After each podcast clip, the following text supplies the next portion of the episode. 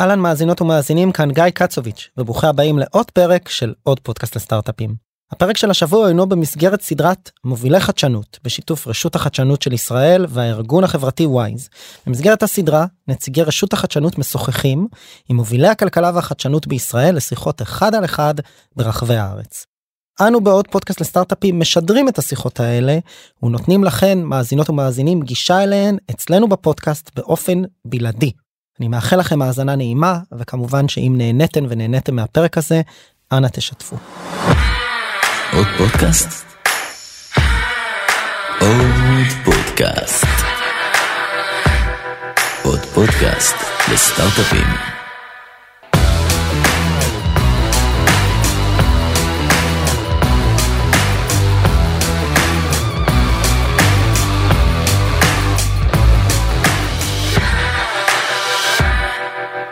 ערב טוב לכולם, אנחנו מאוד שמחים להיות פה, נראה לי שיהיה לנו ערב אה, מאוד מעניין. אה, קודם כל, תודה גדולה לאלן פלד. אה, אני בטוח שכולם מכירים, אחד האנשים החזקים בהייטק הישראלי, אפשר להגיד ככה? אני חושב שכן. תודה שבאת, אנחנו מאוד שמחים להיות איתך ולשמוע ממך. אני אספר קצת על הפורמט של האירוע הזה, ואחרי זה אני אספר על עצמי, ואז אלן יציג את עצמו. הפורמט הוא אנחנו מדי שבועיים עושים אירוע ברחבי הארץ של חשיפת אה, חדשנות אה, לקהל הרחב. אה, המטרה זה שאנחנו קצת נדבר בינינו, אני אראיין את אלן, ואחרי זה אתם גם תוכלו להכין שאלות ולשאול אותנו, ואנחנו נשמח לענות. אני אציג את עצמי בקצרה, אני מנכ"ל רשות החדשנות מזה שנה וחצי. לפני זה 25 שנה בהייטק, בתפקיד האחרון מנכ"ל אה, רד בקבוצת רד בינת, אה, חברה גלובלית שמוכרת בכל העולם, המטה שלה פה בארץ, היא מנוהלת מפה, מרכזי הפיתוח שלה בתל אביב בבאר שבע ומרכז הייצור בירושלים. לפני זה הייתי בקבוצת אה, ויולה, שאלן גם שייך אליה, קרן וינטג'. פעם היה. פעם היה. פעם שייך, אז... לא, לא, לא היום. אה, כן? אז תעדכן תכף. כן. Uh, לפני זה גם uh, בתפקידים בכירים בקומברס, שותף בחברת uh, ייעוץ לאסטרטגיה עסקית שלדור. בקיצור, 25 שנה בהייטק, ראיתי את ההייטק מכל הכיוונים האפשריים, כיועץ, כמשקיע וכמנהל בכיר, ואני עכשיו בצד של לראות את ההייטק מהממשלה, ובהמשך אני אספר קצת על רשות החדשנות, אבל קודם, אהלן, אם תוכל להציג את עצמך. קודם כל, תודה רבה על ההזמנה, ונעים מאוד uh, להכיר לכולם, ותודה דרור על ה... באמת uh, על ההזמנה וגם על השיתוף פעולה המדהים uh, מאז שהצטרפת לרשות ואת התפיסה האסטרטגית שלך למה שאפשר לעשות ובאמת תודה. Um, אוקיי, אני uh, במקור, אתם יכולים לנחש, לא נולדתי פה. Uh, גדלתי בקנדה, נולדתי בקנדה, עליתי ארצה לפני כ-30 שנה. Uh, בקשר לווינטג' um, הקמתי אותו לפני 20 שנה. אנחנו היום מנהלים כ-3.6 מיליארד דולר. אנחנו עושים שלושה דברים, אנחנו משקיעים בקרונות אחרות, משקיעים fund of funds, בעיקר בארצות הברית ואירופה, אנחנו מושקעים באנדריסן הורוויץ, פיקסל, בטרי, ספארק, סקייל, צ'ארלס ריבר, מריטק וכולי. Um, אנחנו גם, גם uh, כמובן משקיעים בישראל. Uh, בקרנות uh, פה, אנחנו גם קונים החזקות בקרנות וגם בחברות uh, בודדות, ואנחנו גם משקיעים mid stage. Um, מעבר לזה, הקמנו uh, שירות בחינם שחברות גדולות מספרות לנו מה כואב להם טכנולוגית, ואנחנו עוזרים להם למצוא uh, סטארט-אפים, אנחנו עושים את הכל בחינם. Uh, הסיבה שאנחנו עושים את הדבר הזה, אנחנו חושבים שנורא חשוב לעזור לאקו-סיסטם פה, uh, ליצור את הקשרים הרלוונטיים כדי uh, להצליח. Uh, בעקיפין אנחנו מושקעים בהמון המון חברות, אז נורא חשוב ש, שכולם יצ, יצליחו כמה שאפשר. uh, גם כמו שדרור יודע, אנחנו, יש לנו database מאוד רחב היום, אנחנו עושים מעקב אחרי משהו כמו 3,500 קרנות uh, במדינות שאנחנו uh, משקיעים בהן, פלוס עוד 21 אלף uh, סטארט-אפים. אז uh, אנחנו פריקים של דאטה ומנסים ללמוד מהטעויות שלנו וגם מהדאטה מה, מה עובד ומה לא. מעולה. אני עוד רוצה לחזור למיפוי הזה של ה challenges וה scouting ב ecosystem, אני חושב שזה מאוד יעניין את הקהל, והאמת שזה גם מעניין אותי באופן אישי. אה, אולי כמה מילים על התפקיד של רשות החדשנות, ולפני שאנחנו ממש נכנסים אה, לשיחה. אה, קודם כל, ההצלחה של ההייטק הישראלי כמובן היא בראש ובראשונה של היזמים המדהימים שיש פה ושל המשקיעים הנהדרים שיש פה. התפקיד של רשות החדשנות כגוף ממשלתי שאחראי על המדיניות ועל ההשקעות של הממשלה בהייטק לאורך החמישים שנים האחרונות, תאמינו או לא, ממשלת ישראל שלא ידועה בתכנון ארוך טווח, משובח, בכל זאת בנושא הזה מתחילת שנות ה-70, כשעוד לא היה פה בכלל הייטק, והמילה סטארט-אפ עוד לא הומצאה, כבר מתחילת שנות ה-70 ממשלת ישראל משקיעה באופן עקבי, consistent, בהייטק, במחקר ופיתוח, וזה אני חושב אחת הסיבות לכך שיש פה כזה ecosystem אה, תוסס. אגב, מכל העולם באים ומנסים להעתיק את המודל הזה כדי לפתח אקוסיסטמים אה, גם במקומות אחרים. בגדול, התפקיד שלנו זה לדאוג שההייטק הישראלי יישאר תחרותי, לעומת מה שקורה בעולם. אנחנו מבינים שהיום כבר יש הרבה סטארט-אפ ניישנס, בהרבה מקומות קמים סטארט-אפים, דיברת על 21 אלף סטארט-אפים שאתם עוקבים אחריהם, אה, ואם ישראל כהאב לא תהיה תחרותית, הון הסיכון לא יגיע לפה, היזמים לא יהיו פה, העובדים לא יהיו פה, ולכן אנחנו חייבים, כדי להמשיך ולהצליח, אנחנו חייבים להמשיך לפתח את התחרותיות שלנו. אנחנו פועלים בשתי צורות, אחת זה השקעה ישירה, אנחנו משקיעים משהו כמו 2 מיליארד שקל כל שנה בפרויקטים של מחקר ופיתוח בתעשייה. תשאלו למה הממשלה צריכה להשקיע כסף כשיש כל כך הרבה כסף פרטי. אנחנו משקיעים במקומות שהמגזר הפרטי מתקשה להשקיע בגלל הסיכון הגבוה. אנחנו למעשה הולכים לפני המגזר הפרטי למקומות מסוכנים מאוד, ואחרי זה מגיע אחרינו המגזר הפרטי עם כל העוצמה והניסיון האדיר שיש לו. הדרך השנייה שאנחנו פועלים בה זה הסרת חסמים. אנחנו פועלים עם כל גופי הממשלה אה, ועם גופי האקדמיה ועם כל התעשייה כדי להוריד חסמים כשאנחנו מזהים באקוסיסטם. אני אתן דוגמה קטנה כדי להמחיש את זה, יש בישראל הרבה חברות שמתעסקות בנהיגה אוטונומית, עד לפני חצי שנה אסור היה לעלות רכב אוטונומי על כבישי ישראל. למעשה חברה שפיתחה פה טכנולוגיה לא יכלה לנסות אותה פה בארץ. דיברנו, התחלנו לדבר עם משרד התחבורה לפני שנתיים בערך על זה, לשנות את חוקי התעבורה, ולפני חצי שנה משרד התחבורה העביר חוק תעבורה חדש, שהוא אחד המתקדמים בעולם, ומאפשר לחברות האלה לנסות את הטכנולוגיה שלהם בישראל, ולצאת מוכנות יותר אה, לעולם, וככה גם הן מרוויחות וגם הכלכלה המקומית אה, מרוויחה מאימוץ מוקדם של טכנולוגיה פורצת אה, דרך. אז אלה שתי הצורות. אלן, נושא המפגש שלנו זה צמיחה אאוט, רווחיות אין. אה, כולנו קוראים את הכותרות על הירידה בהשקעות הפרטיות, על סוג של האטה בהשקעות uh, בהייטק. האם הכותרת הזאת uh, נכונה? שמנו, שמנו סימן שאלה בסוף. טוב, כמו שאתם רואים, um, אני כבר זקן. השנה אני 62, אז התחלתי את הקריירה שלי ב-86, אז לא, אני לא יודע מה אתה סופר, אבל זה או ה... משבר מספר 5 או 6 שאני ראיתי בעולם הכלכלי. תשמע, venture industry וגם לצורך העניין כל הסטארט-אפ, you know, אווירה של סטארט-אפ, הוא manic depressant, אוקיי? חדשות המעניינות, זה אף פעם לא טוב כמו שאומרים ואף פעם לא רע כמו שאומרים, אוקיי? אז בוא נתחיל בזה. אז כמו שבעצם אנשים דחפו אנשים לצמוח בכל מחיר לפני שנתיים, מתחילים לעשות בדיוק אותו טעות, להגיע לרווחיות בכל מחיר. אחד מהדברים שאני ראיתי בכל אחד מה, מהגלים, חזקים מתחזקים וחלשים מתחלשים. דווקא זה הזמן שהחברות הבאמת טובות מצליחות להיבנות לחברות גדולות. זה הזמן דווקא להתחיל לעשות רכישות של uh, סטארט-אפים uh, יותר קטנים, להרחיב את הסל של המוצרים. אני לא אומר... מצוין, השווים ירדו, זה זמן טוב לעשות רכישות. בדיוק, אני, אני לא אומר שבעצם צריך להשתגע, זה ממש לא מצב. אבל בין זה לבין, יודע מה, אסור להוציא שקל, זה לדעתי, pardon the expression, דבילי. כי, כי ביט, you know, היזם, פה בקריירה שלי פגשתי המון יזמים, וחלק מהם יזמים מדהימים. אבל זה הזמן שצריך לתת את היזמים המדהימים האלה ללכת ולבנות חברה גדולה, כי מחר בבוקר אין לך 50 מתחרים. ומחר בבוקר, uh, ובכל זאת, אם, אם מצאת product market fit, אתה כן יכול לבנות חברה פנטסטית.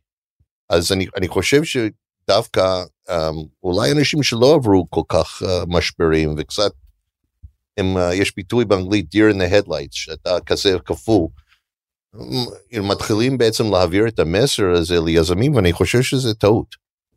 אז אני, שוב פעם, uh, כמו שאז התפיסה שלנו הייתה, שאל אל תצמח ב, בכל מחיר, היום זה, לא, אל תעשה הפוך. זה הזמן כן לצמוח, אבל לעשות את זה בצורה הגיונית ו, וכולי. אז אני חושב שקצת uh, כל הקיצוניות הזאתי, או לכאן או לכאן, הוא טעות. לא, בכל זאת, המנהלים צריכים גם לעין אחת לפחות על הראנוויי, כמה כסף יש להם עדיין אני, בקופה. אני, לא אומר את זה, אני לא אומר את זה, אבל אני חושב שבעצם אנשים מתחילים להגיד uh, שבעצם, היה, לא יודע, אני, אני שוב פעם, היה פעם ספר, אני לא יודע אם זה היה בישראל, Chicken Little, כאילו שה... מישהו מכיר? צ'יקן ליטל, לא מכיר, שבעצם צ'יקן ליטל הזה פחד שבעצם the sky was falling והכל יהיה פה, the sky is not falling. אנחנו נכנסים לתקופה לא טריוויאלית, בסדר, אבל יש מחר. ואני חושב שאפשר להגזים. אני, אני לא אומר שבעצם uh, צריך, ל, you know, כמו שאמרתי, לרוץ בכל מחיר. אבל לא צריך להגזים בכיוון הפוך, כמו נכון. שלא, שהגזמנו בכיוון השני, שבעצם uh, אנשים היו Chief Equity Officers ולא Chief Executive Officers. אני מאוד מסכים איתך, אלן. אה, אני התחלתי את כמה שנים אחריך, ב-89. אה, גם אני עברתי את כל המשברים האלה. נכון. אה, בגלל זה אין לי שיער, זאת הסיבה היחידה, כן? ובאמת בסוף, מי שיכול להכיל את התקופה הזאת, זה הרבה מאוד אתגרים, מחפשים השקעה, לא תמיד מוצאים אותה באותה קלות כמו קודם. אבל בסוף בסוף היזמים הטובים, הרעיונות הטובים, החברות הטובות יכולות לצלוח uh, כל משבר, ובטווח הבינוני והארוך, הרעב, הרעב העולמי לפתרונות טכנולוגיים רק הולך ומתחזק, יפה. נכון? אז אני חושב שבעצם uh, יזם טוב היום צריך בעצם לבנות תוכנית אסטרטגית איך כן סומכים, אבל כן סומכים בצורה אמ, בצורה אחראית, אחראית, בדיוק. אחראית, אבל גם לבנות תוכנית לרכישות ומיזוגים וכל מיני דברים אחרים. דרך אגב, עשינו מחקר לפני כעשור, um, ומצאנו, ש...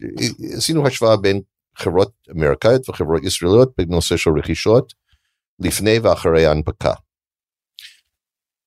חברה אמריקאית היה לה סיכוי פי שש לעשות רכישות מאשר חברות uh, ישראליות. אז רואים את זה. שמע, בוא, בוא נהיה ריאלית. אנחנו, אף אחד מאיתנו, בדרך כלל בתוך הבית אין להם את כל הפתרונות, שאין לנו פה uh, uh, מונופול על, על כל הרעיונות, נכון? לפעמים את הרעיונות האלה צריך לרכוש. ורואים את, שבעצם חברות אמריקאיות אחרי הנפקה, אתה ראית שנתיים, שלוש אחרי כן היה גם עוד מנועי צמיחה. וחברות ישראליות שנתיים שלוש אחרי הנפקה רואים בעצם שהחברות מתחילים לי, להיות flat. למה? כי בעצם קיבלו החלטה שאנחנו מפתחים את הכל בפנים, שזה טעות. אתה נוגע פה לנקודה מדהימה. קודם כל, אה, הנושא הזה של איך עושים איזה רכישות ומיזוגים, אין הרבה את הסקיל הזה בארץ. יש היום כבר הרבה יותר חברות אה, גדולות בהייטק מאשר היו בעבר. ועדיין אתה רואה מעט מאוד חברות שיש בהן את הפונקציה הזאת שנקראת corporate development. נכון. אה, אין את הסקיל הזה. אני למשל ב Commerce לפני 20 שנה נכון. עשיתי מיזוגים ורכישות, וזה באמת היה מאוד יוצא דופן, וקומרס גדלה דרך אה, אה, רכישות לא אורגניות, מה שנקרא. אבל תראה משהו, הנה, אני, אני יושב בדירקטוריון של חברה מדהימה שקוראים לו פה. שני יזמים צעירים. החתן שלי עובד שם. הנה. אתה רואה? או, הנה, אוקיי. שני יזמים מצוינים, שעשו את הרכישה הראשונה שלהם, תאמין לי, הם לא היו בנקאים, הם לא עבדו בחברות שעשו רכישות, הם, זה חברה שהם הקימו, היה ממש מה שהם עשו אחרי אוניברסיטה. ואני אגיד לך מה, זה היה, איך ראיתי את ה... פעם הייתי בנקאי להשקעות, וכאילו מיזוגים רכישות עבור uh, גוף גדול בתחום הטק בארצות הברית. זה היה בעצם בית ספר איך לעשות רכישה. זאת אומרת, יש פה את הטאלנט, אני לא מפחד שאין את הטאלנט, יש את הטאלנט. צריך להיות הרצון, וגם צריך להיות, בוא נגיד, יש מילה באנגלית שלצערי אין, יש קצת תרגום ענווה, אבל humility. שאין הכל לנו את. הכל, כן. אין לנו את הכל אצלנו. צריך להיות, אני צריך להיות. ריאלית. נכון. ואני חושב שיש אנשים יוצאי דופן, באמת יוצאי דופן, אה, אה, יזמים שיכולים לעשות את זה. צריך להגיד יותר מזה, אני חושב שמי שלא ירכוש, ירכש. אה, אין ספק. היום אנחנו בתקופה, לא מדברים על זה הרבה, אבל בהאטה הזאת בעצם אה, נחתכו שווים של הרבה חברות שכבר אפילו הגיעו להנפקה, אה, או חברות, מה שקראנו, מה שאנחנו קוראים יוניקורנס, שהגיעו לשווים מאוד גדולים, השווי שלהם ירד, ועכשיו אחת משתיים, או שהם יטרפו או שהם יטרפו.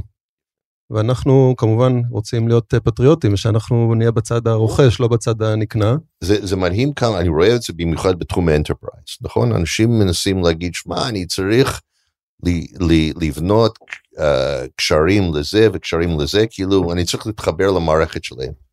הם לא חושבים מספיק בכיוון שמה אני צריך לעוד, לעשות כדי לעודד אנשים אחרים להתחבר למערכת שלי. אבל איך אתה מסביר את זה שזה לא ב... בחשיבה? הרי בסוף יושבים בבורדים אה, משקיעים מאוד מנוסים, גם שחשופים למה שקורה בעולם. למה הם לא דוחפים את החברות לשם? החדשות הטובות זה משתנה. משתנה, יופי. Um, אם אני התחלתי, כמו שאמרתי, לפני 20 שנה בתחום הטק, או, או 30 שנה, סליחה, בתחום הטק פה, התחלתי ב-94, כמעט 20 שנה, 30 שנה. Um, אז התפיסה הייתה, אני מוכר את החברה ב-100 מיליון דולר, לא משנה מה יקרה, אני לא בונה משהו. אני חושב שמה שמעודד, יש שינוי בתפיסה של יזמים. דרך אגב, יש גם שינוי בתפיסה של הקרנות. אני חושב שאחד מהדברים הטובים שקרה פה, שדווקא הקרנות האמריקאיות הגדולות הגיעו הנה, כי הם לא פה כדי להשקיע בחברה שנמכרת ב-100 מיליון דולר. הם רוצים לבנות חברות גדולות, כי זה, אחרת זה לא משפיע על התוצאות של הקרן שלהם. זה המודל העסקי שלהם. ברור. ואני חושב שזה השפיע גם על התפיסה של הקרנות פה, אבל מה שחשוב בסוף, ואנחנו נותנים יותר מדי קרדיט לקרנות, ונדבר על זה אולי על זה, הכל זה יזמים, ואתה אמרת את זה בצדק, הכל זה יזמים. אני חושב שראיתי לפחות בשלושים שנה האחרונות, uh, שינוי קיר לקיר. אנשים באמת רוצים לבנות, יש אנשים שבאמת רוצים לבנות חברות גדולות, החלום השתנה. אני חושב, החלום היה האקזיט המהיר, היום אנחנו רואים יותר ויותר יזמים וח- ומשקיעים שחולמים יחד נכון. איתם על לבנות חברות ישראליות גדולות, גלובליות, שפועלות מישראל. ואנחנו גם רואים לדוגמה אנשים שמכרו את החברה הראשונה שלהם, כן. קיבלו בוא נגיד מספיק כסף לשלם את המשכנתה וכולי, ועכשיו הם רוצים לבנות חברה גדולה. עכשיו הם. והמוטיבציה, היא- זה מאוד מעניין דרך אגב, אני, אחד מהדברים שאני עושה כשאני מדבר עם יזם, אני מדבר הרבה איתם, דווקא לא על הרקע שלהם, uh, you know, בעבודה. אני רוצה להבין את הבן אדם. ובסך הכל רוב היזמים באמת טובים, הם לא פה כדי לעשות quick turnaround. כן. הם רוצים לשנות בדיוק. את העולם במובן מסוים, אוקיי? לא הכסף הוא הדבר היחידי נכון, שמריץ. הם רוצים לשנות משהו, הם רוצים לבנות משהו. יש את, ה, you know, יש את התחושת סיפוק של בנייה. הכסף בא מזה, כן. אבל, אבל הסיפוק של בנייה, ואני חושב שזה סופר מעודד. לגמרי. אמ, אז בוא אני אשאל אותך שאלה קצת מסוכנת. אה, התחלנו לדבר קצת על ההאטה, ואמרת שהולך להיות זמן אה, לא טריוויאלי. אמ, אם אני אגיד לך להסתכן ולתת לנו תחזית ל-2014, 2024, 2025, איפה אתה חושב שההייטק הישראלי יהיה? שאלה מצוינת. תזכור, אמ, אנחנו מקליטים הכל, תזכור. ש, שאני יודע, ש, שאלה מצוינת. Um, אני לא מספיק חכם להגיד לך מה בדיוק יהיה. Um, תחושת בטן שלי, ולא נעים להגיד את זה, אבל זה אמת, שזה יהיה יותר קשה מה, לפני כן, לפני שזה משתפר. יש פער מאוד מאוד גדול בין השוווים של חברות הפרטיות לבין החברות הציבוריות, הן יותר זולות החברות הציבוריות מאשר הפרטיות, זה ישפיע.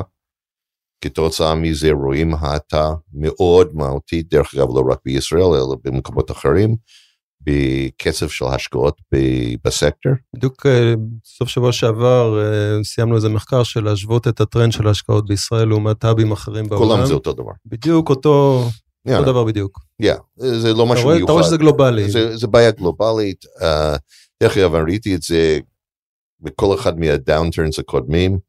בדרך כלל לוקח כ-12 חודשים עד 18 חודשים עד שהשוק הפרטי מפנים מה קרה בשוק הציבורי. ועוד לא הפנמנו. אבל יש הבדל, אתה יודע, הזכרת קודם את זה שעברת כבר אה, חמישה אבל, downturns אבל, כאלה. יש, אבל יש חדשות טובות. רגע, אבל השני. לפני החדשות אוקיי. הטובות, אני, אני חושב שיש משהו שונה לרעה בהאטה הזאת, כי זה מתלבש על אה, משבר גדול בכלכלה הריאלית. המלחמה באירופה, שרשרות אספקה, מחירי האנרגיה, מחירי המזון, המאבק בין סין לארצות הברית, הריבית, האינפלציה, כל זה, זה לא קשור להייטק, זה כלכלה ריאלית שנכנסת להאטה. כן, אבל זה. גם הזדמנות. אני, uh, you know, כל פעם שיש איזשהו... לא, אני רק עושה קצת רע לפני שתגיד לנו את החדשות הטובות. בדיוק. לא, לא, אבל לא, לא, אתה צודק. I mean, אין ספק שיש יש לנו אווירה שונה, שיש ריביות גבוהות, ובעצם פיקסט אינקאם הוא אלטרנטיבה לאקוויטי. אין ספק שזה משפיע. אבל כל הדברים האחרים שהזכרת, אני רואה אותם כהזדמנות. עובדה תמיד שה-supply אמרתי chain... שאופטימיסט חסר תקנה. לא, לא, לא, אבל זה, זה אמיתי. supply chain, עובדה ש-supply אפשר chain, להיות משקיע בהון סיכון בלי להיות אופטימיסט, תגיד. צריך להיות משוגע קצת, אבל גם... um, לא, אבל, אבל זה אמיתי. supply chain במצב על הפנים. אבל מה יפתור אותו אם לא טכנולוגיה? אחד מהדברים, אני, אחד מהאנשים שאני סופר מתרשם ממנו, שהוא איש באמת מדהים, הוא מנכ"ל החדש של, של uh, תל השומר, um, איציק קרייס. ומה הוא, הוא אומר? הוא אומר שבעצם בעוד 15-20 שנה, סרטן יהיה בעיה כרונית. אוקיי, או רוב הסרטנים יהיו בעיה כרונית. אז הוא אומר, שמע, זה אומר שאנשים יחיו יותר זמן, אבל הם יהיו חולים יותר זמן כתוצאה. בוא נשאל אותך שאלה. בשנת אבל לא- 2050, נו, היום יש אה, על כדור הארץ בערך אה, חצי מיליארד אנשים מעל גיל 65. נכון. כמה היו ב-2050? נו. שני מיליארד. הנה. איך מטפלים בכל כך הרבה אנשים מבוגרים? נכון, זה בדיוק הנקודה. הוא אומר שאין סיכוי שאף מדינה יבנה מספיק חדרים בתוך בתי חולים כדי לטפל באנשים. נכון. זה אומר שבעצם צריך למצוא פתרון שיאפשר לאנשים לחיות, להיות בבית, אבל להיות מטופלים. הטכנולוגיה לא עושה את זה היום. אני חושב שעוד דבר, כמו שאתה אמרת, עם כמות של אנשים. פה אנחנו רואים בעיה של global warming, אנחנו רואים בעיה של מים בעולם, אנחנו גם רואים בעצם middle class שעולה. נכון, הכמות של בעצם, ה- you know, מעמד הביניים עולה ו... ועולה ועולה, you know, במדינות uh, מתפתחות. סין, הודו, כן. בדיוק. מאות אז, אז, מיליוני אז, אנשים. אז הביקוש לאוכל רק יעלה. ראית פעם את העקומה של ביקוש לבשר בקר? נכון. אז, אז צריך לפתור את זה, ומה יפתור את זה? זה טכנולוגיה. אז, ידעתי- אז ידעתי- לכן אני אומר לעצמי, שמע, בוא, אני, וזה בדיוק הנקודה. אני חושב שחלק מ... גם היזמים וגם הקרנות משחקות את המשחק של לפני עשר- חמש ועשר שנים. צריך להסתכל קדימה. מה יהיה אם הייתי מתחיל סטארט-אפ היום?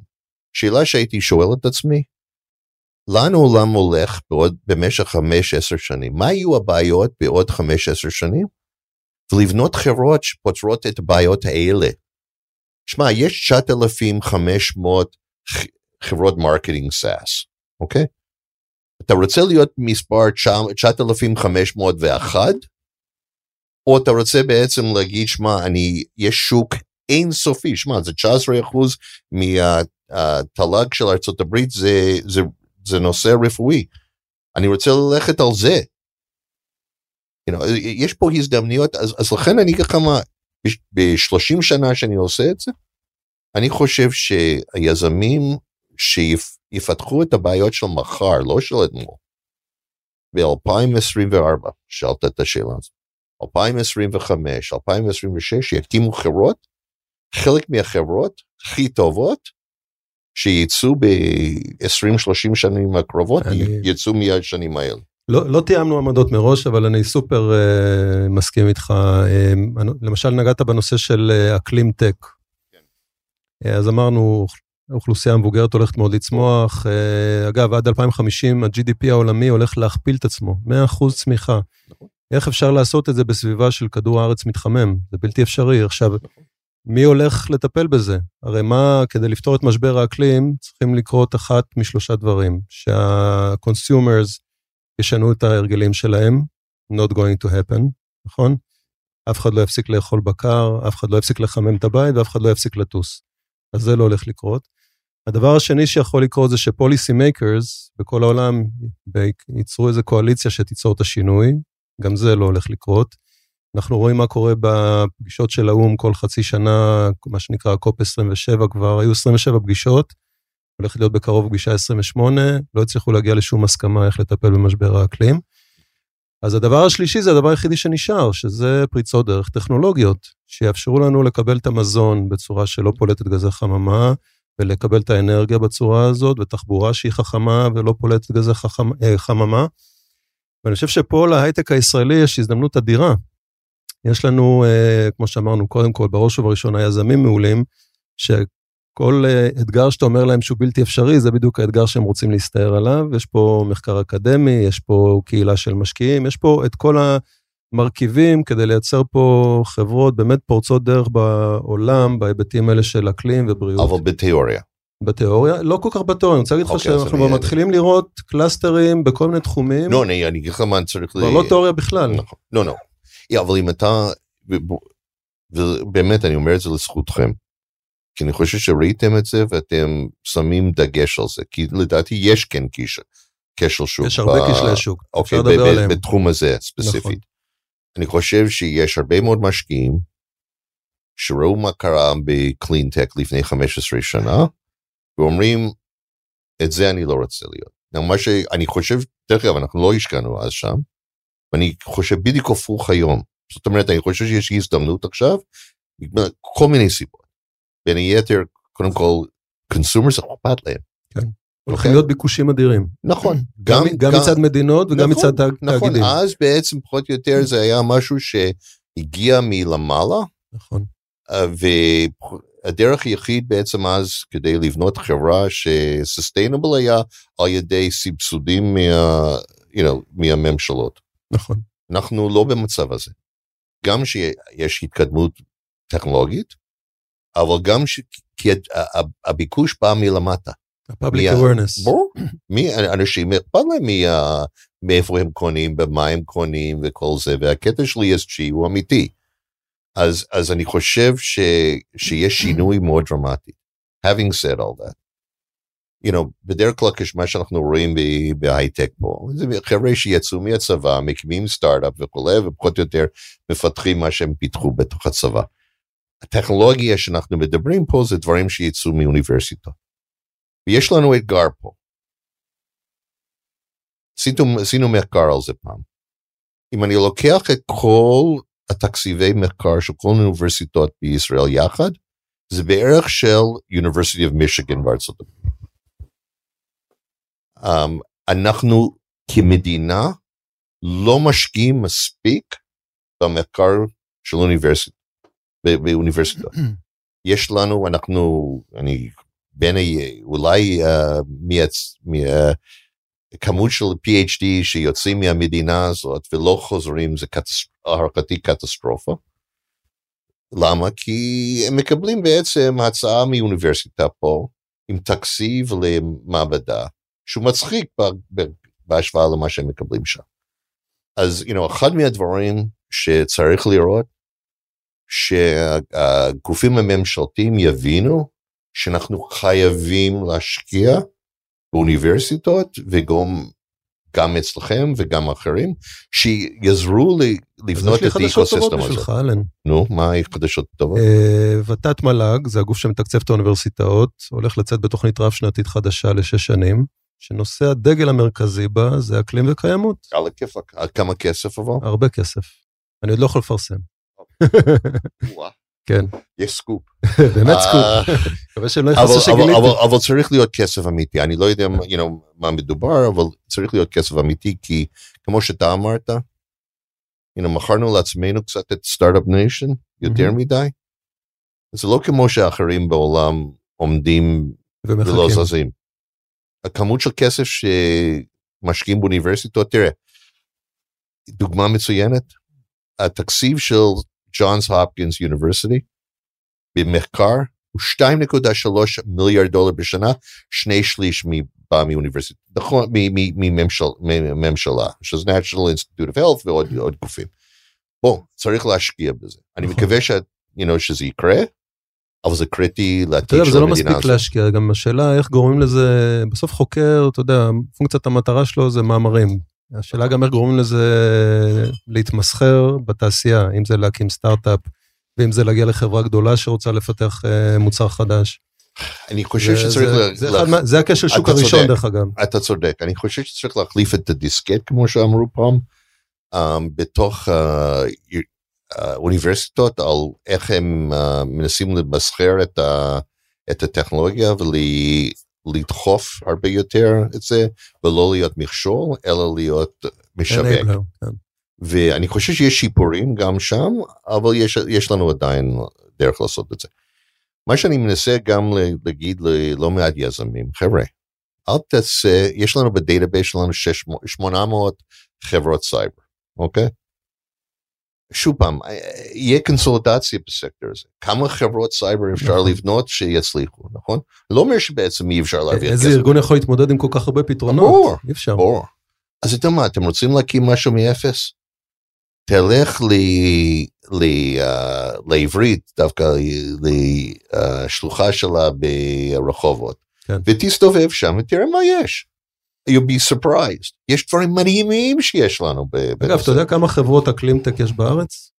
לא. קודם כל בוא נגיד מה ההגדרה של חברת אקלימטק. נכון, אה, כי אקלים זה נושא מאוד רחב. זה בעצם חברה שפועלת בכל תחום, יכול להיות אנרגיה, תחבורה, תעשייה, חקלאות, מזון, whatever, והיא עושה אחד משני דברים, או שהיא מקטינה את פליטת גזי החממה, מה שנקרא באנגלית mitigation, או שהיא עוזרת להתמודד עם ההתחממות הגלובלית, מה שנקרא adaptation.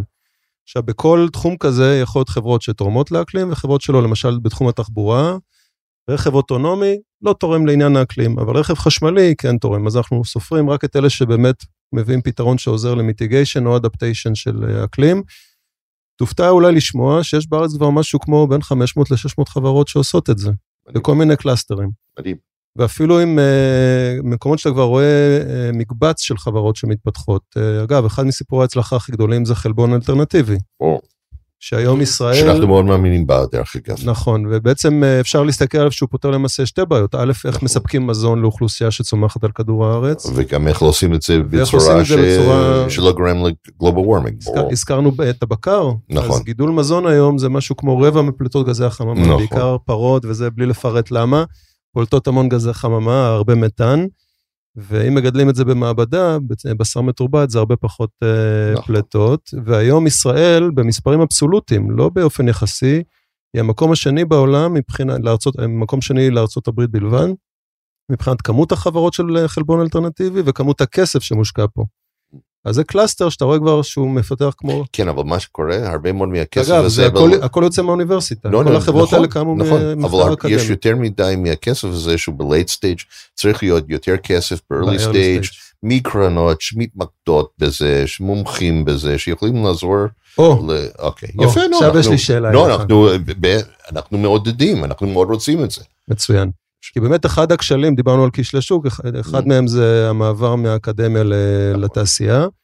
כשל שוק אחר, שאנחנו רואים שאין כמעט קרנות שיודעות להשקיע ב-early stage בזה, ואנחנו כרגע כמעט המשקיע היחידי באזור הזה. זה- זה אז מה אתה עושה?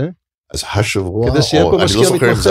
אני חושב שזה השבוע, או שבוע הבא, um, אחד משירי אטינג, הפרינציפל אצלנו, שהיא מדהימה, שעשתה את התואר השני שלה באוקספורד בסוסטיינביליטי, היא שלוש שנים עובדת על הנושא הזה מטעמנו. Uh, היא חלק מהצוות, היא, היא נותנת הרצאה או שבוע או שבוע הבא, אני לא זוכר, לכ-30 VCs, על מה בעצם, אה, איפה אפשר להרוויח בעולם הזה, איפה ההזדמנויות בעולם הזה וכולי, כי אנחנו מנסים לעודד גם את הקרנות הקיימות, לא רק את החדשים, להתחיל להסתכל על זה. אה, כי יש יותר מדי me too investing, והרבה פחות uh, לקחת צד אחורה ולראות, אוקיי, מה, לאן העולם הולך, כמו שאמרתי קודם. כן, לגמרי. אתה, יש לך איזה חדשות לספר לנו? משהו שאתה כבר יודע שהולך לקרות? אה, אתה לא אני גם. מנסה להוציא סקופ. אתה, לא בסדר, אתה לא נותן לי סקופ, מה אני אתן לך? זה משא ומתן. משהו. הזכרת קודם את העניין של הסייבר והתקשורת, ובעצם לישראל היה אה, מה שנקרא unfair advantage.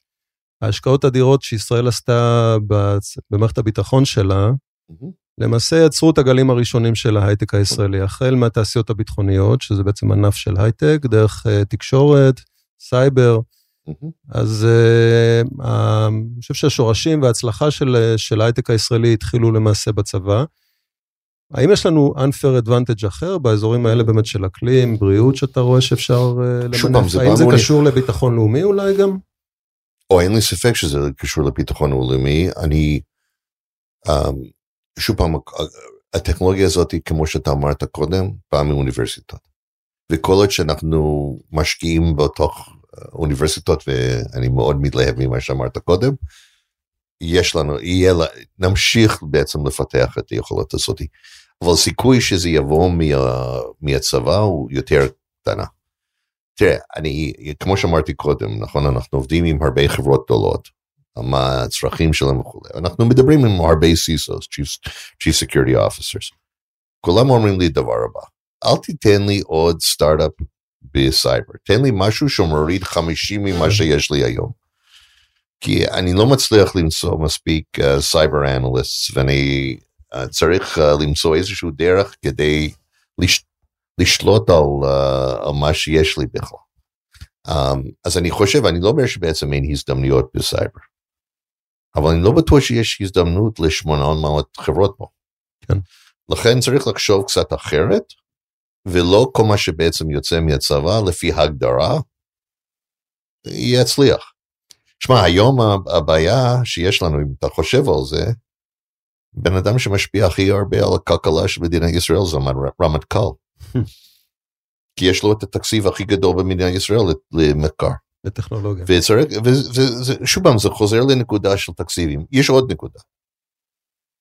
בוא נגיד את האמת, לא כולם משרתים בתוך הצבא, נכון? יש לנו קהילות גדולות של חרדים ואנשים מהקהילה הערבית עם, עם יכולת מדהים, ש, שזה לא יצא מהצבא. נכון. אבל תכף, אנחנו תכף נגיע אוקיי. לדייברסיטי, בסדר? אני רוצה אוקיי, אבל לספר לך. רגע משהו שגם יעשה לך קצת אוקיי. טוב על הלב. מהמם. אה, אתה מכיר את התוכנית של רשות החדשנות לפתח את תחום הביו-קונברג'נס אה, נכון. בארץ?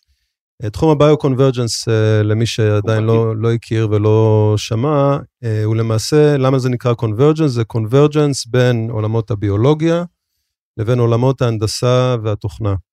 Uh, הביולוגיה או מדעי החיים עשו פריצות דרך uh, מטורפות בעשור האחרון, ה-DNA, RNA וכולי וכולי, כל מה שאנחנו שומעים בחדשות מדי פעם, או שמענו בעיקר בתקופת הקורונה, מאפשרים למעשה להנדס את החיים, ממש במילים האלה.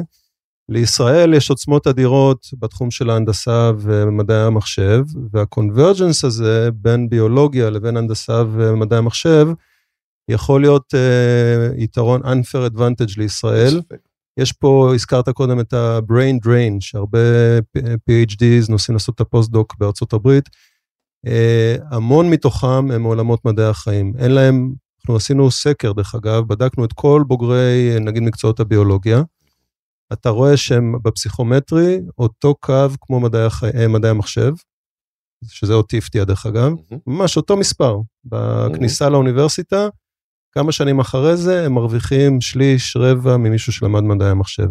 כי הביולוגיה לא הצטרפה לעולמות של ההייטק. והביו-קונברג'נס, החיבור הזה בין העוצמות של ההייטק לבין ההון האנושי המטורף שיש לנו בביולוגיה, עם הפריצות דרך שנעשו במדע ובאקדמיה גם הישראלית, יש לנו פה בזוכי פרס נובל בתחומים האלה.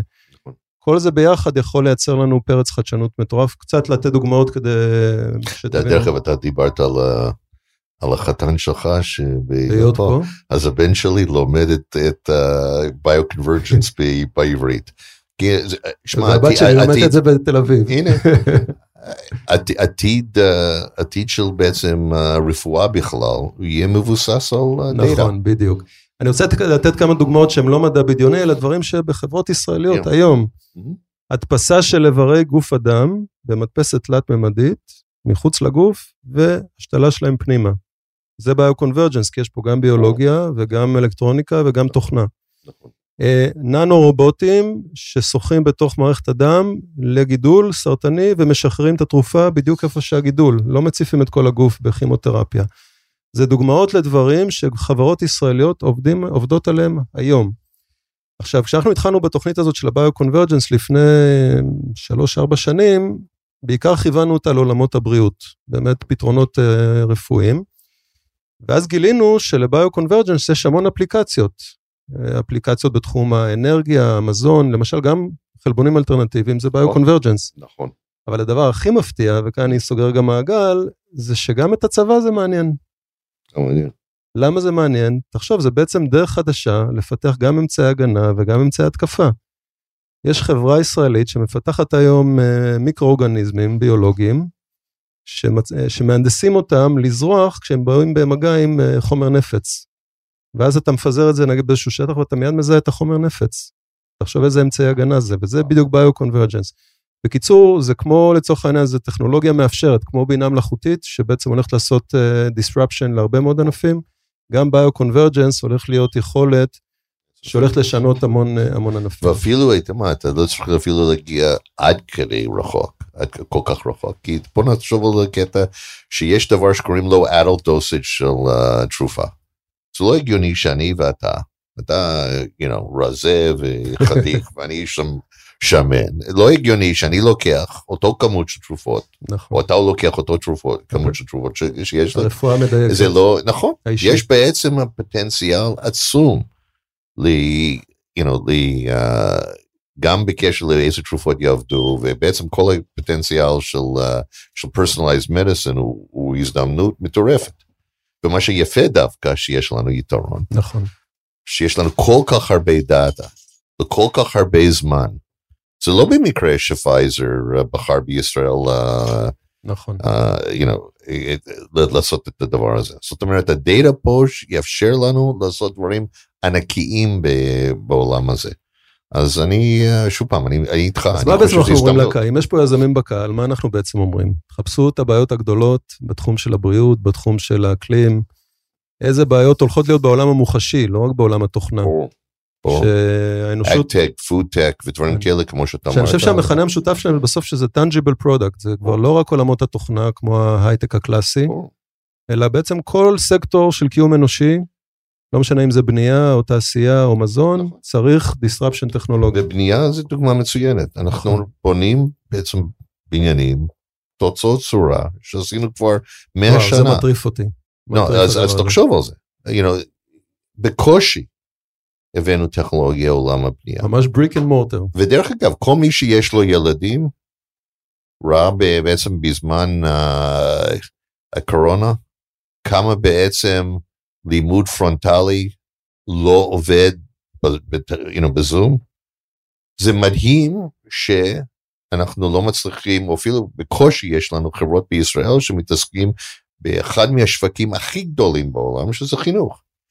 יש לי חבר, יש לי משקיע שהוא יושב בדירקטוריון של... Um, טוב, למשל בתחום. הזה אני לא רואה מספיק חברות קמות בישראל. לא, לא, לא רואים, כן. אבל, אבל שמע, למרות שיש פה המון ידע. נכון, ברור, ברור. שמע, חבר שלי שהוא משקיע אצלנו ויושב בדירקטוריון של הרווארד, אמר משהו מאוד מעניין. עכשיו בעצם uh, כל שנה, כאילו, הטווישן של הרווארד הוא בערך 60-70 אלף דולר בשנה. סיפור אחד שאתה לומד MBA, או אתה רופא, או אתה עורך דין, אתה יכול לשלם את ההלוואות האלה. מה אם אתה לומד היסטוריה, או social work, או משהו כזה? אין סיכוי. זאת אומרת, המערכת is broken. מהמם. וצריך בעצם לחשוב אחרת, איך בעצם, uh, גם באוניברסיטות, I mean, פה זה שונה, אבל ברוב המקומות בעולם יש private universities, איך כן. אתה מטפל בזה. אז אני, you know, זה מדהים כמה אנחנו מתעסקים פה בסיפור של אתמול, ולא את הבעיות של מחר. בגלל זה אהבתי את מה שאמרת על הפרויקט הזה שאתם עושים, להביא אתגרים מחברות בעולם ולחפש להם פתרונות uh, בהייטק המקומי. תרחיב נכון. על זה טיפה, תספר על זה. ש- בעצם זה התחיל, um, קיבלנו פנייה מאיזושהי חברה גדולה בחו"ל, שאמרו לנו, אתה מה, אני, אתה מין כזה שווייץ של התעשייה, אתם יושבים על הרוב הקרונות פה, אתם מכירים את הזה, כל אחד מוכר לי את הקרן, כל קרן מוכר לי את החברה שלהם, מי אתם חושבים שבאמת טוב? Now, אנחנו מתחלקים לפי סקטורים, כי אף אחד מאיתנו לא מספיק חכם להבין כל סקטור אה, שיש. אז כל אחד אולי יש את לקהל ה- שיהיה ברור, בעצם וינטג' כמעט ולא משקיע בחברות באופן ישיר. לא, לא, זה- אנחנו כן, אנחנו משקיעים בשלבים של בי ראונדס כן, אוקיי, ומעלה. בשלבים המוקדמים אתם כמעט ולא משקיעים, כי כי אתם אנחנו לא רוצים משקיעים, להתחרות עם ה- בדיוק. עם שהשקענו. אתם בעצם משקיעים בקרנות עצמם, מהמם, המשקיע של נכון. המשקיע, נכון, ולכן יש לכם ראייה רוחבית מאוד אה. ממש רחבה של ההייטק נכון, הישראלי. נכון. אז בעצם הקמנו את זה, בוא נגיד את האמת, ציונות. אנחנו לא לוקחים כסף, יש לנו חמישה אנשים שכל מה שהם עושים זה זה. אז זה לא זה עולה לנו כסף, זה לא... אה, אז מה, תאגידים פונים אליך, תאגידים בינלאומיים פונים אליכם, עם כן. איזשהו עד אתגר ש... עכשיו... אה, מה, הם הם מגדירים לכם סט של אתגרים כן, שאין להם פתרון? עשינו עבודה עבור אה, 500 אה, חברות בינלאומיות. וואלה. יצרנו um, 260 ומשהו purchase orders, יותר מ-150 מיליון דולר בהכנסות לחברות, ולא לקחנו גרוש מאף אחד. האמת היא, אנחנו כן לומדים מזה. וזה, בעיקרון זה, אתם עושים scouting או שיש scouting, שאת- scouting בחינם. יש איזה אתר שאתם מפרסמים בו את האתגרים? לא, ת- תיכנסו לאתר של וינטג'. ושותפה שלי, שלי, אורית שילה, שניהלה Google for Startups, שהצטרפה לפני שנה וחצי, מנהלת זה, אורית היא מדהימה.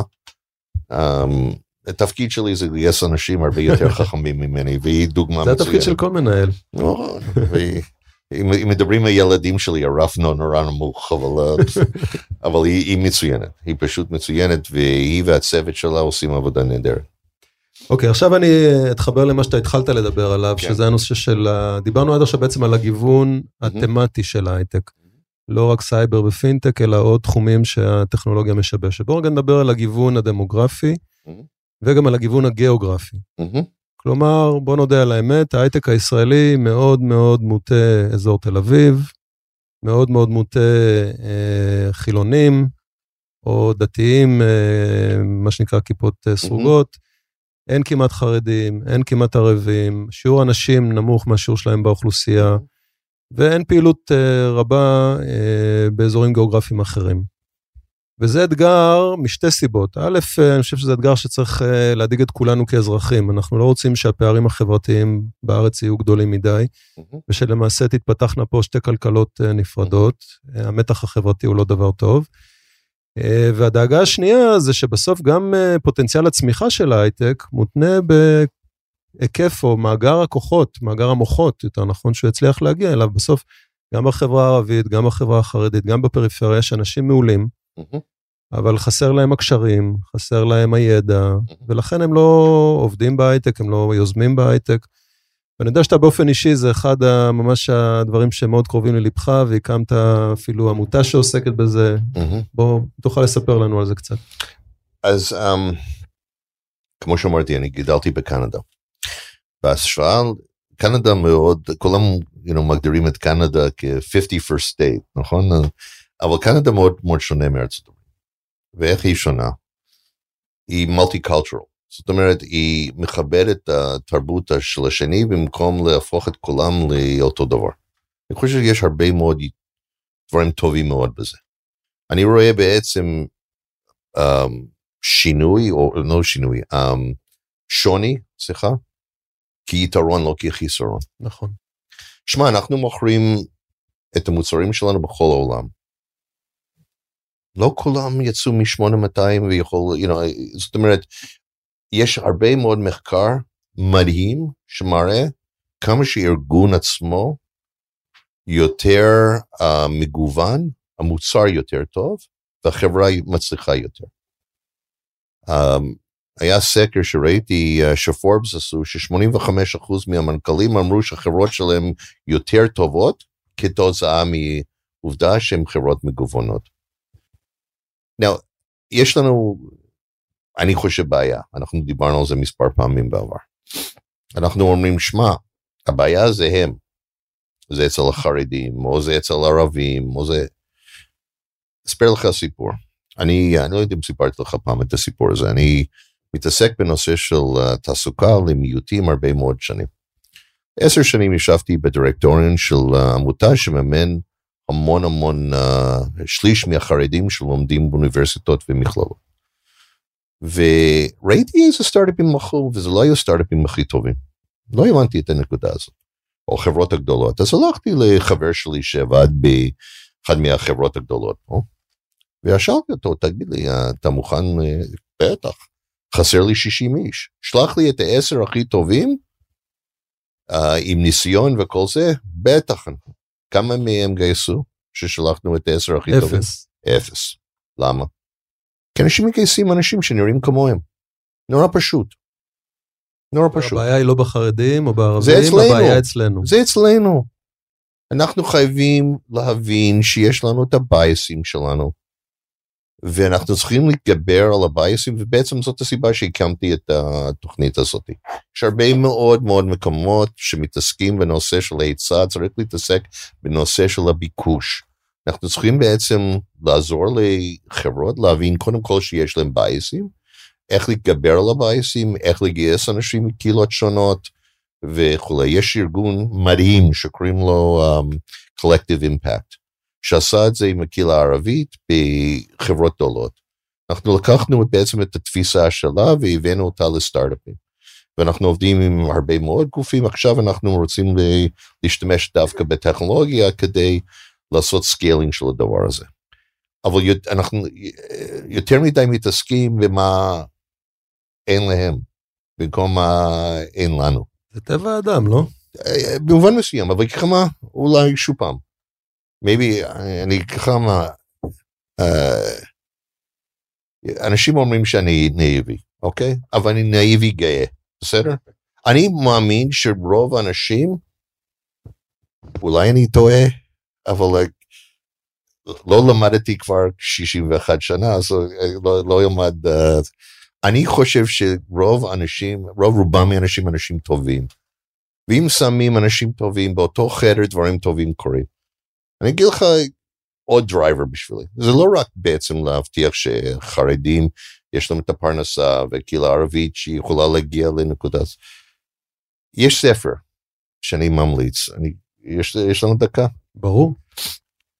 אחד מהאנשים, אתם רואים שאני דוס, אוקיי? אז אחד מהאנשים שהשפיע הכי הרבה עליי, זה בן אדם בשם רב יונתן זקס, שהיה רב ראשי של אנגליה.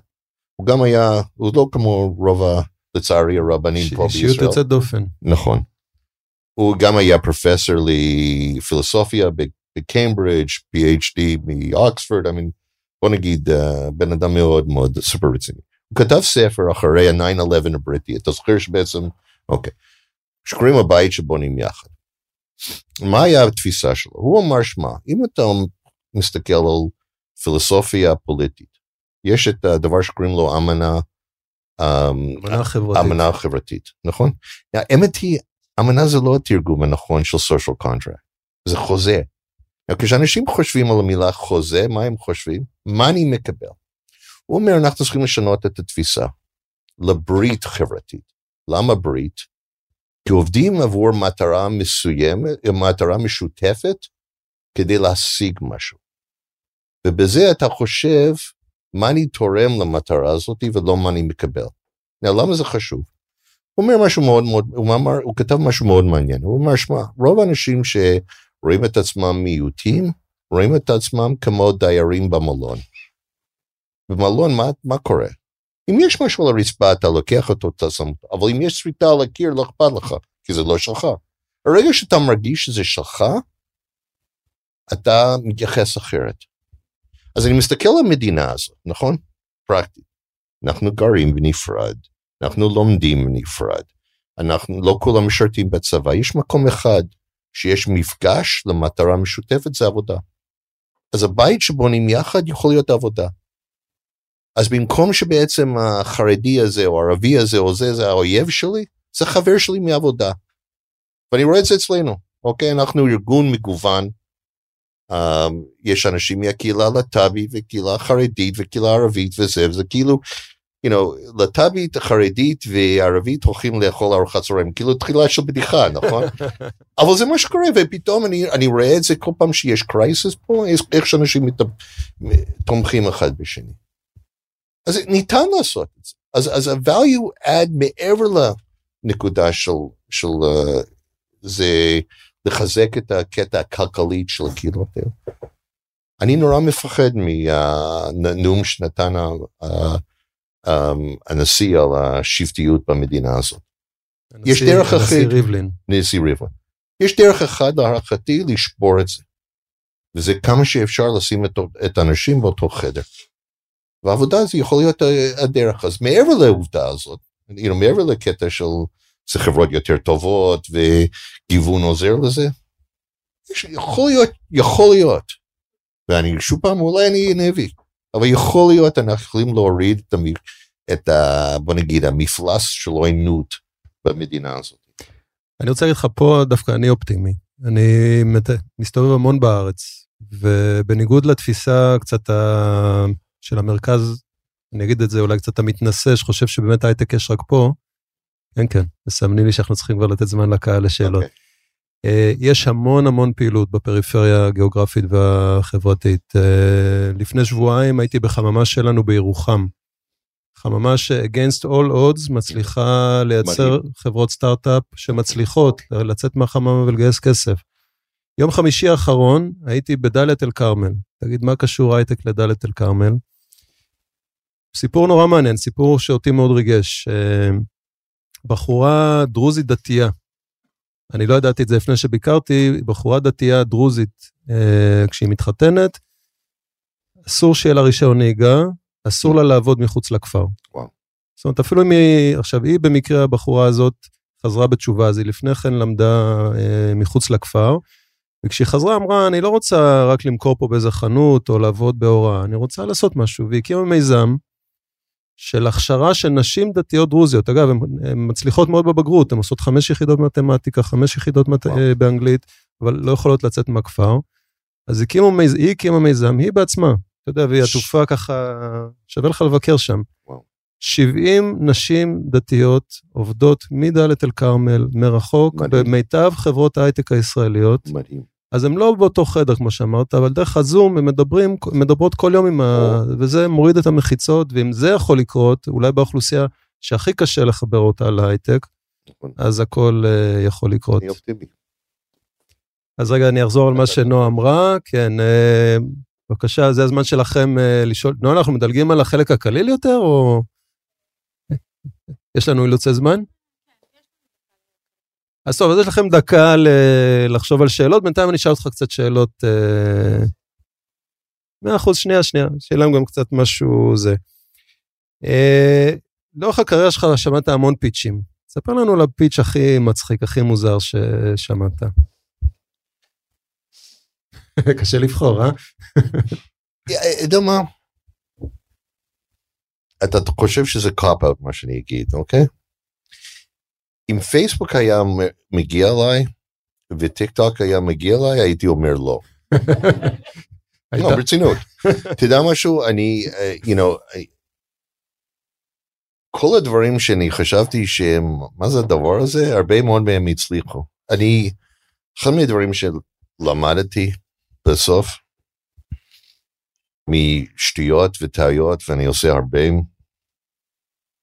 הכל זה היזם. נכון.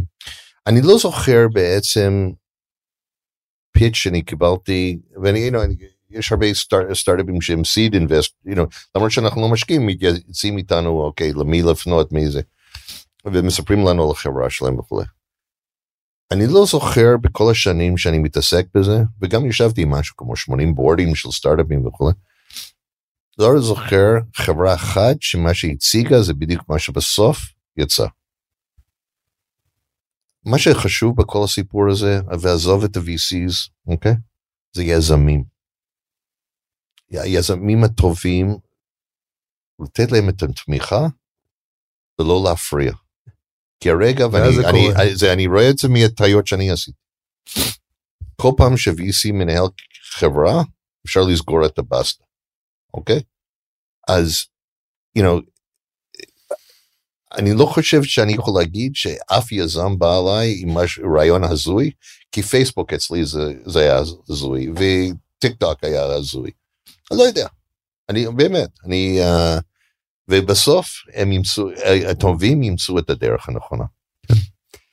מעולה, אז בואו נעבור עכשיו uh, לשאלות. מי רוצה להיות הראשון?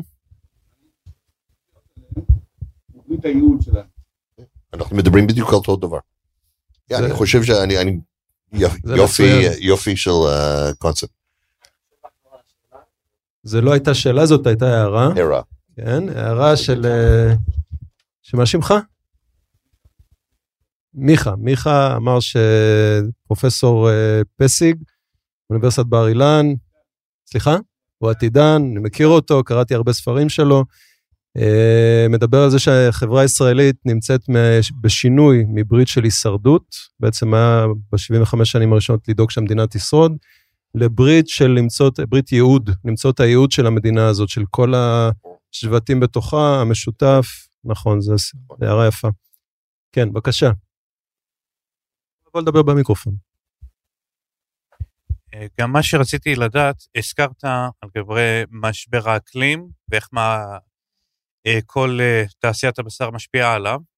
רציתי לדעת מה אתה חושב על האפשרות של יש תעשיות בשר, שבמקום פרות הם משתמשים בחרגים, חרקים. למשל בארץ יש את החברה אה, חרגול, אה, חרגול פודטק, שמשתמשת בחגבים במקום בשר. אה, מה אתה חושב על זה כאפשרות אה, להחליף את הבשר? כי ההשפעה של החרקים היא מאוד יותר נמוכה על אפקט האקלים. Um, בוא נגיד, יש uh, מה שקוראים uh, אתגר חינוך, כי לשכנע את האנשים לאכול חגבים, אולי אצלי, אני לא יודע. אבל שוב פעם, אני זה שאמר לא לפייסבוק, אז אני לא יודע. um, אבל, uh, you know, יכול להיות, בוא, רק שאני, שוב פעם, אני חושב שהבעיה העיקר הגדול סביב הנושא של, uh, של פרות זה בעצם כמו שאמר, uh, you know, אה, מה שדרור אמר קודם, נכון? את uh, מה שיוצא מהפרות, אוקיי? וכמות Um, המ- אז אחד המזון מה שקוראים והמים. ה-low hanging fruit פה, זה למצוא את הפתרונות כדי לטפל בזה, בנושא הספציפית הזה. עוד דבר כמובן זה אלטרנטיבות לבשר, חלק מהם יהיו, um, בוא נגיד, דברים יותר קונבנציונליים מאשר חגבים, אוקיי? אבל בוא, אני לא יודע, רגע, אני אכלתי מושג. חטיף אנרגיה מחג- מחגבים, הכל בסדר. לא... מה לכיפאק, אני אה, מעולה, יש פה חברות פודטק מטורפות, ממש. נכון, ממש, ממש. ממש. שאלו, אמרו שבתחילת ההרצאה אמרת שעכשיו בשוק או שחברה תימכר או שהיא תצא למסע רכישות בעצמה. איך היית מאפיין כל אחת מהחברות האלה? או איך, איך היית מזהה אותן? מאוד לא טריוויאלי לעשות את זה. Um, זאת הסיבה שאני מבלה הרבה זמן עם, uh, עם המנכ"לים, עם המייסדים, כדי להבין מה, לא לשאול, רק לשאול את השאלה, אתה רוצה לבנות חברה גדולה? כי כולם אומרים, כן, אני רוצה לבנות חברה גדולה. זה להבין מי זה האנשים האלה, מה המוטיבציה שלהם, מה חשוב להם, מה, למה הם בכלל ב, בתחום הזה. um, you know, מה הם רוצים להשיג בחיים שלהם. Uh, מהר מאוד אתה מתחיל לראות patterns מסוימים של אנשים שבאמת uh, לא שם בגלל הכסף. הכסף בא כ- כתוצאה נלווה, נכון? הם אומרים, um, לא רק, מ- אה, אה, לא כמטרה. אני, אני מחפש את האנשים שבאמת רוצים לשנות את העולם. נורא פשוט. כן, כן. תקבלי. אה, אז נעים מאוד, אני כרמית, אה, אני יזמת, אה, יש לי סטארט-אפ בתחום הבריאות הדיגיטלית, אנחנו פותרים שינה, סומניה, בעיה גדולה. אז רציתי לשאול אה, שתי שאלות אופרטיביות, אחת שלך ואחת לך. אז אה, לגביך, אה, איך באמת יזמת כמוני מתחילה יכולה להיפגש עם מישהו כמוך נגיד, אה, או, לקבל, או איכשהו לקבל גישה לדבר הזה שאני יכולה לדעת מה הצ'אלנג'ים של חברות גדולות ו- ולהתקדם משם, סופר מעניין. אה, לגביך, אה, רציתי לשאול אה, אם כל האי יציבות השלטונית הזאת אה, פוגעת בתקציבים של הרשות, האם יש חשש? אה, אשמח לדעת. תודה. גולן, תתחיל אתה. אני יכול גם לענות לשאלה שלו, כי אני מחכה לשאלה הזאת. אמ, בקשר ל... קודם כל הדבר הראשון שהייתי אומר לך, צריכה למצוא תחום שאת סופר פאשונט עליו. בואי, להיות יזם, בואי, אני גם יזם, נכון? הקמתי את וינטג' מאפס. להיות, uh, וזה, שמע, היה לנו, you know, ניסיתי לג... להקים אותו ב-2002, שמשקיעים לא רצו להשקיע פה, כמו שמישהו אמר, לא משקיעים מאיפה שלא מוכנים לעלות על, על מטוס ולהגיע אליו, נכון? Uh, יש ups and downs לפי הגדרה. זה לא רק לזהות את uh, איפה ההזדמנות, זה גם להגיד, שמע, זה מה שאני רוצה לעשות כדי לשנות את העולם. זה הדבר ראשון. כי אם, אם, אם אין passion על הנושא, אין טעם להרים את החברה. דבר נוס- נוסף, תראה, um, מה שתמיד אני אומר לפני שיושבים עם משקיע פוטנציאלית, זה ללמוד את התחום. אני לא יכול להגיד לך כמה פעמים אנשים הציגו לי פרזנטציה שאומר, השוק הוא שני מיליארד דולר, אני שואל אותם מיד מתחרים, אין מתחרים. אז איך שוק... אה, you know, אז, אז דבר ראשון זה להבין את השוק. להבין את השוק, ללכת, לדבר עם כולם. יש פחד מסוים אצל יזמים לדבר, לספר את הרעיון. אל תפחדו להגיד את הרעיון. לא כולם רוצים להיות יזמים או יכולים להיות יזמים. תדברו עם מי שאפשר ותנסה לחשוב, אוקיי, מה אני מתכוון לעשות. דבר שני, זה לבנות מין vision, לא רק את המוצר הקטן, אלא לאן אני רוצה להביא את החברה הזאת בעוד חמש, עשר שנים. זה נורא נורא חשוב, זה ישתנה, אוקיי? זה ישתנה, אבל כל הזמן חושבים צעד קדימה, או, או מספר צעדים קדימה, סופר חשוב. Um, זה הדבר הכי חשוב. דבר שני, uh, בקשר לאיך מגיעים. Um, אני לא זוכר מישהו שאני, שאלתי הרבה VCs, כמה בעצם השקיעו ב cold call, מעט מאוד. הדרך הנכון זה ללמוד מי ה-VC שיש לו את ה passion, או את המשקיע, לא צריך להיות VC דרך אגב, שיש להם את ה passion שיש לך לתחום הזה, לראות מי אפשר, you know, או דרך לינקדאין או מי שיש להם את הקשר המשותף עם הבן אדם הזה, שהוא trusted introduction. Cold calls הוא, הוא דבר הכי גרוע שאפשר לעשות. בדרך כלל, דרך אגב, חלק מהנקודה שמשקיעים מחפשים לראות את אם הבן אדם יש להם את הכלים, למצוא את הדרך להגיע uh, דרך trusted party, כי ככה גם תמצאו את הלקוחות הראשונים. נכון? אז uh, cold calls ללקוחות הראשונים בדרך כלל לא יעבוד. אוקיי, אז, אז you know, להיות קריאטיבי על איך מגיעים uh, זה. אתה שאלת אותי פיץ', הפיץ' הכי מוזר שקיבלתי היה ב-2000. או, סוף סוף מגיעה התשובה. ב-99, בן אדם חיכה לי ליד הרכב. כשנכנסתי לחנייה עם, עם uh, זה ולא נתן לי להיכנס לרכב. אני לא ממליץ לך לעשות את אותו דבר, אוקיי?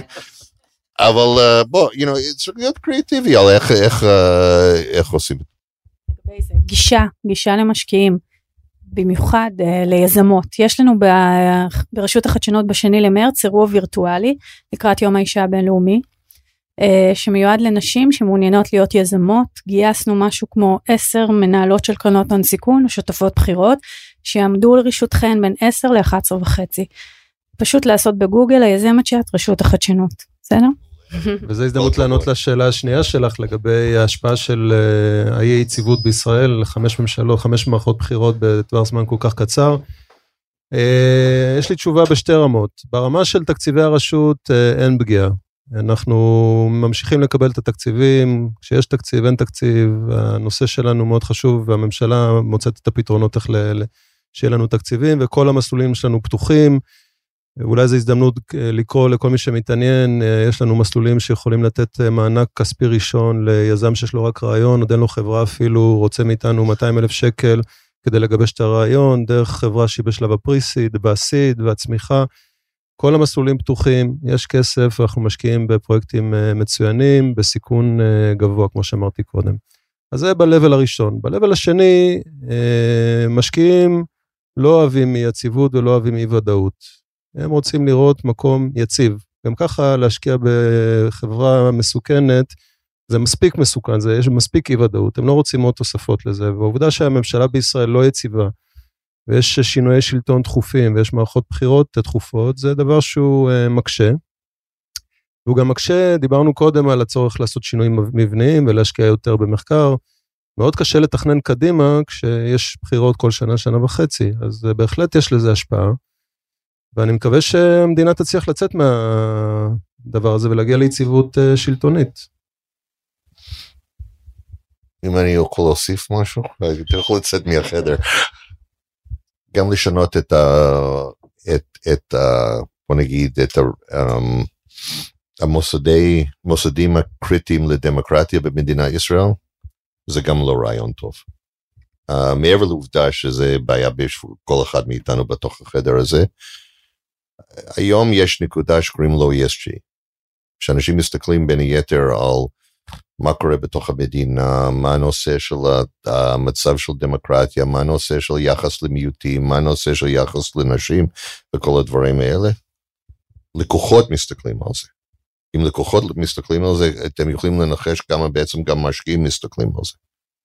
אז כמה שאנחנו בעצם מתחילים לערער את המוסדות שדווקא, מוסדות? מוסדות. מוסדות, ש, שבעצם מעגנים על גם זכויות נשים, גם זכויות מיעוטים uh, וכולי, אנחנו יורים בעצמנו ברגל בתקופה מאוד לא טריוויאלית. כמו שאמרתי, אני חושב שזה יהיה יותר גרוע לפני שזה יהיה יותר טוב.